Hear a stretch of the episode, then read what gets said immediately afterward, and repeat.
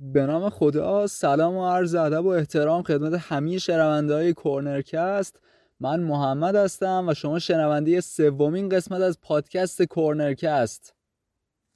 امروز اولین اپیزودی هستش که بردیای صرافی همراه ما نیستش و من و محمد حسین عرب در خدمت شما هستیم تا سومین قسمت پادکستمون رو ضبط کنیم. ما توی این قسمت قراره که راجع به افول لالیگا و کوچ ستاره ها از این لیگ صحبت بکنیم. امیدوارم که مثل همیشه همراه ما باشین و نظرات و پیشنهاداتتون رو هم در اختیار ما قرار بدین.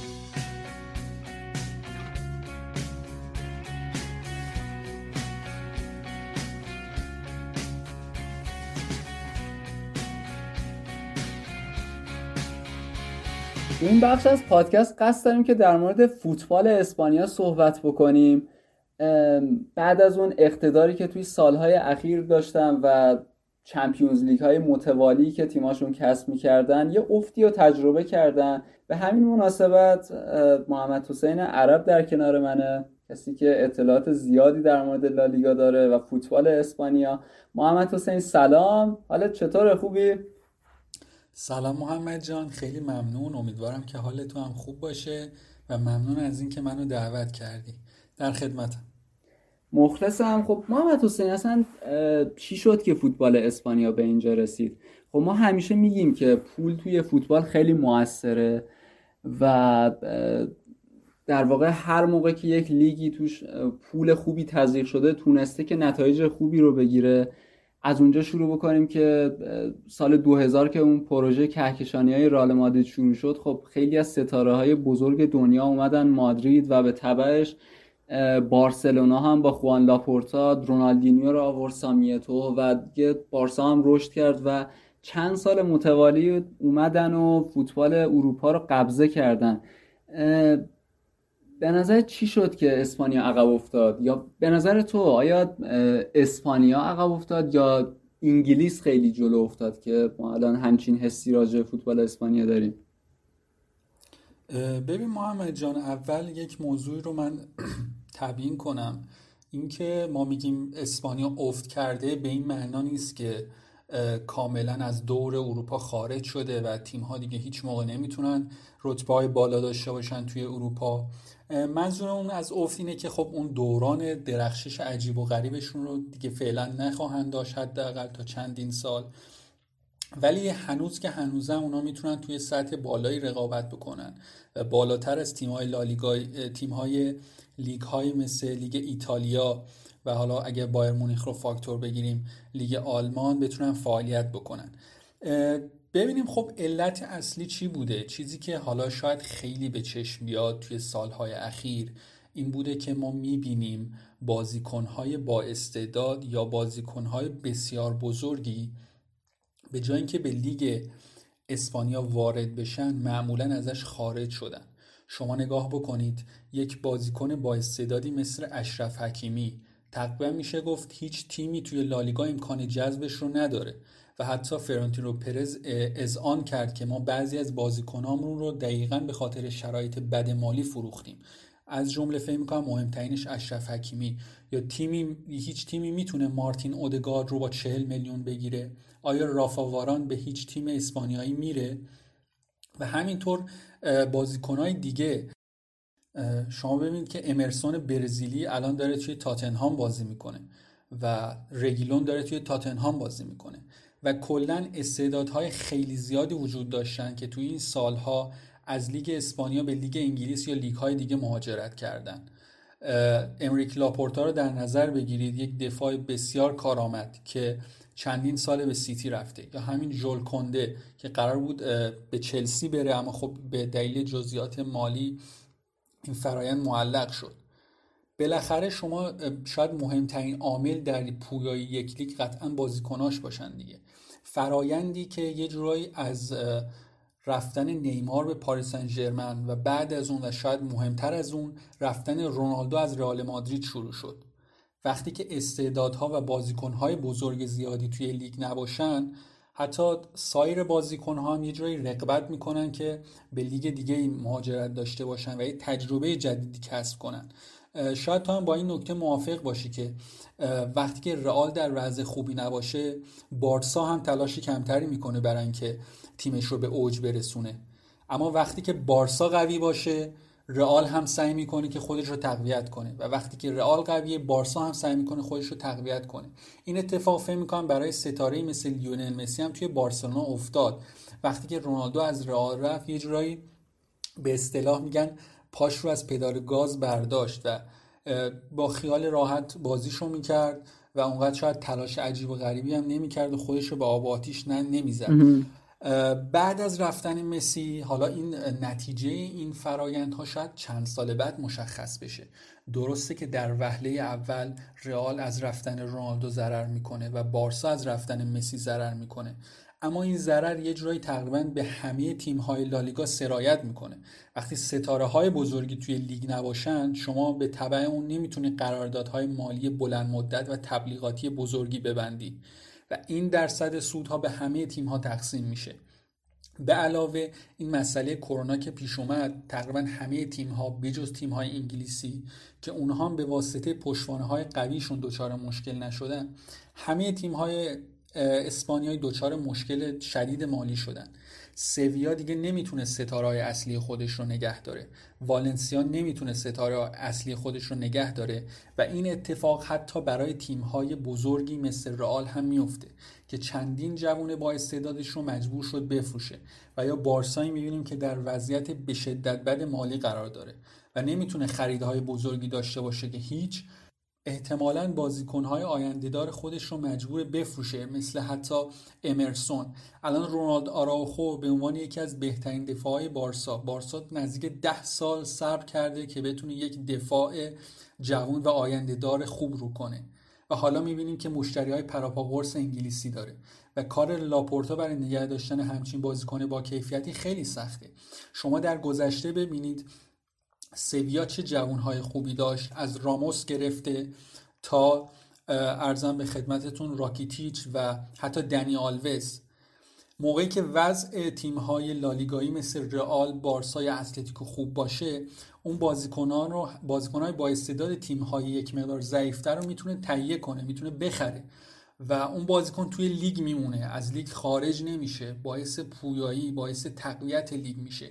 ولی بازیکنی مثل لاپورتا که از لیگ خارج میشه قطعاً باعث افت کیفیت لیگ میشه.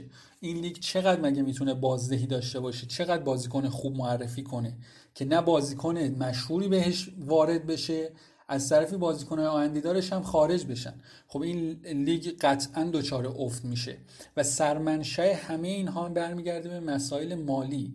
یعنی شما نگاه بکنید حتی توی زمان‌های قدیم، زمان‌های سال‌های گذشته که میگن حالا فوتبال اونقدر به پول وابسته نبوده، بالاخره پول یکی از مهمترین عوامل بوده. تو دوران درخشش ایتالیا، لیگ ایتالیا، سری آ، ما ببینیم که چه سرمایه‌دارهای بزرگی مالکین باشگاه‌ها بودن. حتی توی دوران آغازین فرگوسن وقتی که می‌بینه با بازیکن‌های آکادمیش که به اصطلاح بهشون میگفتن جوجه‌های فرگی، وقتی می‌بینه با اونا نمیتونه نتیجه بگیره شروع می‌کنه به خرید بازیکن‌های خیلی بزرگ و معروف که می‌بینیم منچستر رو به اوج می‌رسونن، مخلوطی از بازیکن‌های با تجربه و بزرگ و محصولات آکادمی. یعنی میخوام بگم که پول قطعاً جزئی جدایی ناپذیره و توی دنیای فوتبال امروز هم این خیلی اهمیت بیشتری پیدا کرده. ما ببینیم تیم‌های انگلیسی پروژه خوبی دارن و با پول مناسب میتونن مربی‌های خوبی بیارن و مربی‌های خوب میتونن بازیکنان رو ترغیب بکنن. بازیکنی مثل واران وقتی میخواد یک تجربه جدیدی کسب بکنه قطعاً به سویا نمیره چون پول مناسب ندارن و پروژه خوبی ندارن و سرمربی خیلی خوبی ندارن و این اتفاق برای تیمایی مثل چلسی، مثل منچستر سیتی، مثل لیورپول میفته. وقتی بازیکن میبینه که تیم آینده چه پروژه خوبی داره، پشتوانه مالی داره که میتونه اون پروژه رو تضمین بکنه و یک مربی بزرگ داره که میتونه به رشدش کمک بکنه، قطعاً ترجیح میده به اون لیگ بره. حالا سوای اون مسائل مالی که یه جورایی میشه گفت تقریباً بقیه تیم‌ها رو از دور خارج کرده. کدوم تیم میتونه این همه پول بده برای یک بازیکن شاید نیمکت نشینی مثل اودگارد؟ 40 میلیون یورو در صورتی که الان توی آرسنال یه جای جوون و بدون محرم نیمکت نشینه. هیچ کدوم از تیم‌های اسپانیایی نمیتونن همچین خرجی بکنن و این مسئله‌ای که برای فوتبال اسپانیا اتفاق افتاده. دقیقاً اون چیزی که راجع به بازیکن‌های خوبی که توی چرخه لیگ باقی میموندن و اون پویای لیگ حفظ میشد، چند تا مثال خوبم آوردی. خب دنیالو، سرخیو راموس، یا یه تیمی که الان یه مقداری فراموش شده، والنسیا تیمی بود که ستاره هایی مثل داوید ویا و داوید سیلوا رو کرد و اصلا سال 2004 هم والنسیا هم لیگ گرفت هم جام یوفا رو فتح کرد و تو همون دوران به هر حال رئال هم 2000 و 2002 چمپیونز لیگ رو گرفت و بارسا سال 2006 لیگ قهرمانان گرفت و همون سال سویا هم جام یوفا رو گرفت. همه تیم های لیگ از یه قدرتی برخوردار بودن و میتونستن که تو مسابقات اروپایی این موفقیت رو نشون بدن، هرچند که برای رقابت قهرمانی لیگ شاید خیلی وقتا در مقابل رئال و بارسا هم کم می آوردن. یعنی بازی 2004 تا 2014 فقط والنسیا و اتلتیکو تونستن که لیگ بگیرن، اما لیگ پویا بود و بازیکن‌های خوب به بارسا و رئال منتقل میشدن و همون تیم‌ها دوباره تیمشون رو یه جورایی میشه گفت احیا میکردن که دوباره نسل جدیدی رو بشه و انقدر بارسا و رئال تیمای پویایی شدن و تیمای قدرتمندی شده بودن که پدیده های اون موقع فوتبال اسپانیا، سسک فابرگاس، سانتی کازورلا، داوید سیلوا، اینا هافبک‌های خیلی خوبی بودن و به فلسفه بازی بارسا هم میخوردن، اما مجبور شدن که برن انگلیس. یه جورایی اون موقع اسپانیا اصلا صادرات بازیکن داشت، ولی الان که ما نگاه میکنین اصلا بازیکن‌ها قبل از این که به رئال و بارسا فکر بکنن مجبور میشن که به انگلیس منتقل بشن. یه بازیکنی مثل کوکوریا که سالها توی لاماسیا درخشیده بود، این بازیکن نتونست وارد تیم اصلی بارسا باشه، در صورتی که بارسا توی سمت چپش میتونست کم کم آلبا رو از به هر حال چرخه خارج بکنه و کوکوریا رو فیکس بکنه، اما کوکوریا رفت برایتون. موردای مشابه هم وجود داره. حالا خودت اودگارد رو مثال زدی، لاپورتا. وقتی که یک لیگی بازیکنای خوبی داشته باشه و اینا بتونن که به هر حال خودشون رو نشون بدن، مربیای خوبی هم رشد پیدا میکنن تو همون سیستم. در واقع از مربی خوبه که بازیکن خوب در میاد و تو همون دوران خب مربی مثل پپ گواردیولا مربی بارسا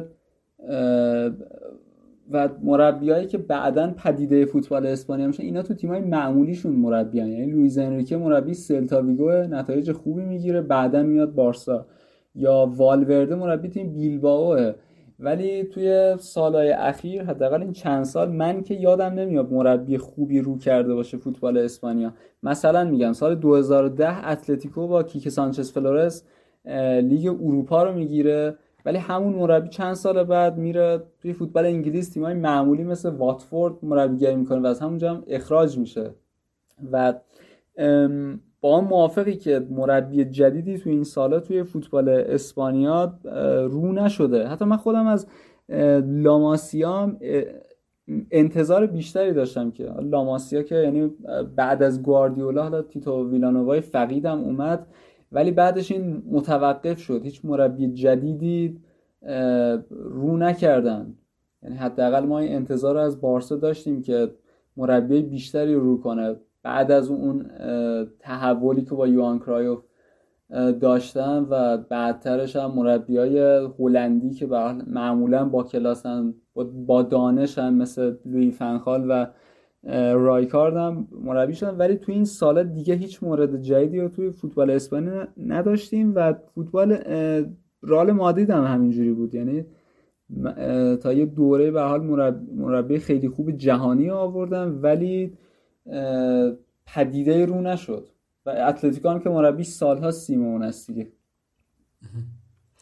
درسته. یه ذره بذار برگردم به اول صحبتات. راجبه فابرگاس و داوید سیلوا صحبت کردی، دو تا بازیکنی که حالا شاید بعد از بازیکنای مثل ژاوی و اینستا یکی از بهترین هافبک‌های تاریخ اسپانیا باشن بدون شک.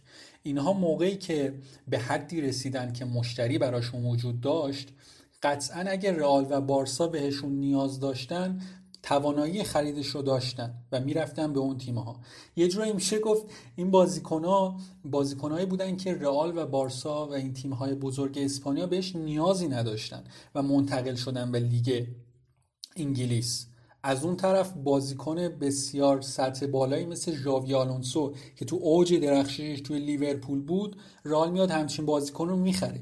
یعنی تیم‌های اسپانیایی توانایی جذب بهترین بازیکنان رو داشتن و از طرفی بازیکن‌هایی که شاید نیازی بهش نداشتن و پول خوبی بابتشون پرداخت میشد به لیگ‌های دیگه میرفتن. این شرایط دقیقاً الان برعکس شده. یعنی ما بازیکن‌هایی رو می‌بینیم که توی انگلیس نیازی بهشون نیست و معمولاً تیم‌های اسپانیایی قادر به خریدشون هستن و استعدادهای خیلی بزرگی رو می‌بینیم که به دلیل مشکلات مالی، پروژه بهتر، سرمربی بهتر میتونن به تیم‌های انگلیسی برن. دقیقاً شرایط کاملا برعکس شده و این نکته خیلی قابل تأملیه. راجع الان یه تک جمله هم اضافه کنم. یکی از معضلاتی که الان فوتبال اسپانیا داره اینه که رئال و بارسا نمیتونن بازیکن خوب بخرن و به یه نوعی اصلا اینا ممکنه بعد از یه مدتی استعدادشون هم هدر بره. بازیکن مثل جارد مورنو فصل قبل فکر کنم 30 تا گل زد یا 41 گل، روی 41 گل تاثیر گذاشت توی ویارئال و الان هیچ مشتری تو اسپانیا نداره. شاید به خاطر مشکلات مالیه. بازیکن مثل اویارزابال انقدر قیمتش زیاده که باز دوباره تیم نمیتونه بخرتش. و با اون موردایی هم که اشاره کردید، ماسکرانو و سوارز هم باید اشاره بکنیم. اینا توی انگلیس شکوفا شدن، اومدن به بارسا، به اون کمال خودشون رسیدن دیگه. ادامه بده. بحث مربی‌ها رو باز کردی. به نظرم یک نکته خیلی مهمه هم تو پویایی لیگ و هم توی ترغیب ستاره‌ها. ببین حالا درسته که توی یکی دو سال اخیر لوئیز انریکه هم اومده تیم ملی اسپانیا و تا نیمه نهایی یورو پیش رفتن، تا فینال لیگ ملت‌ها هم رفتن و حتی برای جام جهانی سال بعد هم خیلی هوادارهای فوتبال به این تیم ملی اسپانیا امیدوارن. ولی اون چیزی که مشخصه اینه که اولا فوتبال اسپانیا الان توش مربی، همونجوری که خودت هم گفتی، مربی خاصی توش پرورش داده نمیشه. هیچ استعدادی رو تقریبا ما نمیبینیم یه مربی جوون بیاد و نتیجه بگیره. خیلی از مربی‌ها پیر شدن، خیلی از سیستم‌های قدیمی رو دارن به کار میبرن و تیم ملی اسپانیا هم میبینیم که نسبت به فرانسه، پرتغال، آلمان، انگلیس تیم خیلی کم ستاره تریه. حالا به نظر تو آیا اسپانیا مثل ایتالیا بعد از اون ورشکستگی مالی که به هر حال برای باشگاهشون پیش اومد، سیلویو برلوسکونی بیخیال میلان شد، ماسیو موراتی از اینتر جدا شد و یوونتوس هم اون حالا اتفاقاتی که سال 2005 افتاد براش افت کردن، به نظر تو اسپانیا به اون سمت میره یا یه راه در روی برای خودشون گذاشتن که این پیشرفت ادامه پیدا بکنه؟ ببین این دوتا نکتهی که تا به حال بهش اشاره کردیم و مهمترینش مسائل مالی و بعد از اون پرورش مربی‌های بزرگ، واقعا مشکل اصلیه که اسپانیا الان گریبانگیر شده و مشابه اتفاقی که داره برای ایتالیای 20 سال پیش میفته. اما خب اسپانیا یک قابلیتی داره که شاید بتونم بگم که ایتالیا تقریبا از اون بی بهره است و انگلیس هم در درجه کمتری نسبت به اسپانیا قرار میگیره. این مسئله است که تیم‌های اسپانیایی از بزرگتریناش بارسا و رئال گرفته که تقریبا میشه گفت تو این زمینه بهترینن، تا بقیه تیم‌هاشون آکادمی‌های خیلی خوبی دارن. همیشه اسپانیا تونسته بازیکن‌های خیلی خوبی رو پرورش بده، حالا چه قبلا که استفاده شخصی میشد، چه الان که بیشتر به لیگ‌های دیگه صادر میکنند. خب آکادمی لاماسیا بارسا که بسیار معروفه و همیشه به ما یکی از بهترین آکادمی‌های دنیا ازش یاد میکنند سالهای ساله. همینطور رئال مادرید 95 بازیکن داره که توی سطح معتبر لیگ اروپا لیگ‌های اروپایی بازی میکنن و از آکادمی خودش اومدن. و تیم‌های دیگه همیشه شاهد بودیم که سویا چه بازیکن‌های بزرگی رو تونسته پرورش بده، بیلبائو همینطور، والنسیا همینطور، ویارئال و رئال سوسییداد همیشه تونستن بازیکن‌های خوبی رو پرورش بدن و این چیزی که ما اونقدر توی انگلیس و حالا در واقع میشه گفت اصلاً توی ایتالیا نمی‌بینیم. معمولاً بازیکن‌هایی هم که توی ایتالیا پرورش پیدا می‌کنن تقریباً حالا بعد از اون نسل طلاییشون اونقدر بازیکن‌های عجیب و غریبی نمیشن و اگر همین روند رو ادامه بدن و مشکل مالیشون هم حل بشه فکر می‌کنم که اسپانیا دوباره برگرده به اوج. ولی خب یک نکته که هست این اتفاق خیلی زود نمیفته و حتی شاید به تعویق هم بیفته با روندی که تیم‌های انگلیسی دارن طی می‌کنن، یکی پس از دیگری داره توشون سرمایه‌گذاری‌های کلان اتفاق میفته و به شدت پول دارن. اما خب یه افق‌های روشنی هم وجود داره. یک فلورنتینو پرزی هست که داره تلاش میکنه که از طریق یک ورزشگاه مدرن درآمد خیلی بیشتری برای باشگاه کسب کنه که دیگه مجبور نباشه استعدادهاشو بفروشه و بتونه استعدادهای خیلی بهتری بگیره. لاپورتا توی بارسلونا هست که فکر می‌کنم چشم‌انداز اقتصادیشون تا یکی دو سال دیگه بتونه وضع بهتری پیدا کنه. نکته مهمی که هست باید شما قبول بکنی که تیم دوزای خوبی نداره. وقتی به این مرحله رسیدی اون وقت میتونی تلاش کنی که اوضاعش رو بهتر بکنی. اگه بخواید که حالا به اصطلاح سر هم بندی بشه و زور اضافه بزنین میشه اوضاع منچستر از لحاظ فنی که تلاش نمیکنن از پایه همه چیز رو درست کنن. توی لیگ اسپانیا باید این اتفاق بیفته، از پایه ورزشگاه‌های مدرن‌تر. وقتی که امکان وجود نداره که شما با کشوری مثل قطر و کشوری مثل امارات توی سیتی و پاریس سن ژرمن رقابت بکنی، باید روش‌های درآمدی جدید رو ایجاد بکنی و وقتی هم که ستاره‌های یکی دو تا ستاره بتونی جذب کنی قطعاً قراردادهای مالی بهتری پیدا میشه و یه جورایی این سودش به همه باشگاه‌ها میرسه. اینطوری نیست که بگیم خب حالا رئال و بارسا قوی میشن و بقیه تیم‌های اسپانیا همون سطح میمونن. وقتی اینا بتونن قدرت مالی خوبی داشته باشن قطعاً این سود به باشگاه‌های درجه پایین‌تر مثل سویا، بیلبائو، ویارئال و والنسیا میرسه که دیدیم توی سالیان گذشته که چقدر بازیکن و با مبالغ قابل توجه ازشون خریداری کردن و این میتونه افق روشن لیگ اسپانیا باشه و حتی اگه این اتفاق هم نیفته به نظر من وضعشون از ایتالیا بدتر نمیشه و حتی به وضع ایتالیا هم نمیرسن، چون که همونطور که گفتم فکر می‌کنم این پرورش بازیکن‌ها توی آکادمی و بازیکن‌های بزرگی که همیشه به دنیای فوتبال عرضه کردن و عرضه می‌کنن باعث میشه که حالا توی حد لول مناسبی بمونن. هنوزم ما میبینیم ویارئال میاد یقه منچستر رو میگیره، هنوزم میبینیم که رئال مادرید با یک لشکر مصدوم میتونه به نیمه نهایی اروپا برسه و همین بارسا اگه اوضاع مالیش بد نبود، یعنی این سختی‌های مالی رو نداشتن، میتونستن توی اروپا رقابت کنن. درسته شاید امیدی به قهرمانی نبود همونطور که الان شاید برای رئال نباشه، برای بارسا نباشه، ولی میتونستن تا یه حد خوبی با تیم‌های اسپانیایی رقابت کنن. این بخوام یه جمع‌بندی از صحبت داشته باشم، به نظر من فوتبال اسپانیا به صورت همزمان از لحاظ طولی و عرضی پیشرفت نکرده. یعنی اون بحث زیرساخت سازی‌ها، خب مثلا می‌بینیم که رئال برنابئو رو بازسازی کرد، اتلتیکو مادرید ورزشگاه جدیدش رو ساخت، واندا متروپولیتانو، بتیس ورزشگاه جدیدش رو ساخت، بنیتو ویامارین، یاد نمیدونم اونم بازسازی بود، اینو مطمئن نیستم. ورزشگاهی که توی یورو اسپانیا میزبانی میکرد لاکارتوخا، اونم باز ورزشگاهی بود که بازسازی شد، یا لاسرامیکای ویارئال، اونا هم از ال مادریگال اومدن. یعنی میخوام بگم که از لحاظ بازسازی هم دارن این کارایی میکنن. خودت هم آکادمیا رو گفتی که به هر حال هر تیمی داره استعداد رو میکنه. یعنی تو یورو خیلی از بازیکنای تیم ملی خارج از بارسا و رئال بودن، مثلا اونای سیمون از بیلبائو بود، پاوتورس از ویارئال بود و همینجور جلوتر دیگه. دنی اولمو مثلا توی لایپزیگ بازی میکنه. بحث آکادمیاش هم درسته. الان چیزی که برای من سواله، آیا فوتبال اسپانیا در جهت مناسبی داره حرکت میکنه یا اینکه انگلیس خیلی دیگه داره فاصله میگیره از اسپانیا؟ توی فکر کنم نقل و انتقالاتی که دقیقا یادم نیست، یه هزینه‌ای درآورده بودن از نقل و انتقالات تابستونی، اگر اشتباه نکنم ترنوور مالی تیم‌های انگلیسی 9 بیلیون یورو بود و تیم‌های اسپانی 5 بیلیونه فکر می‌کنم، یعنی 1.8 برابر بود.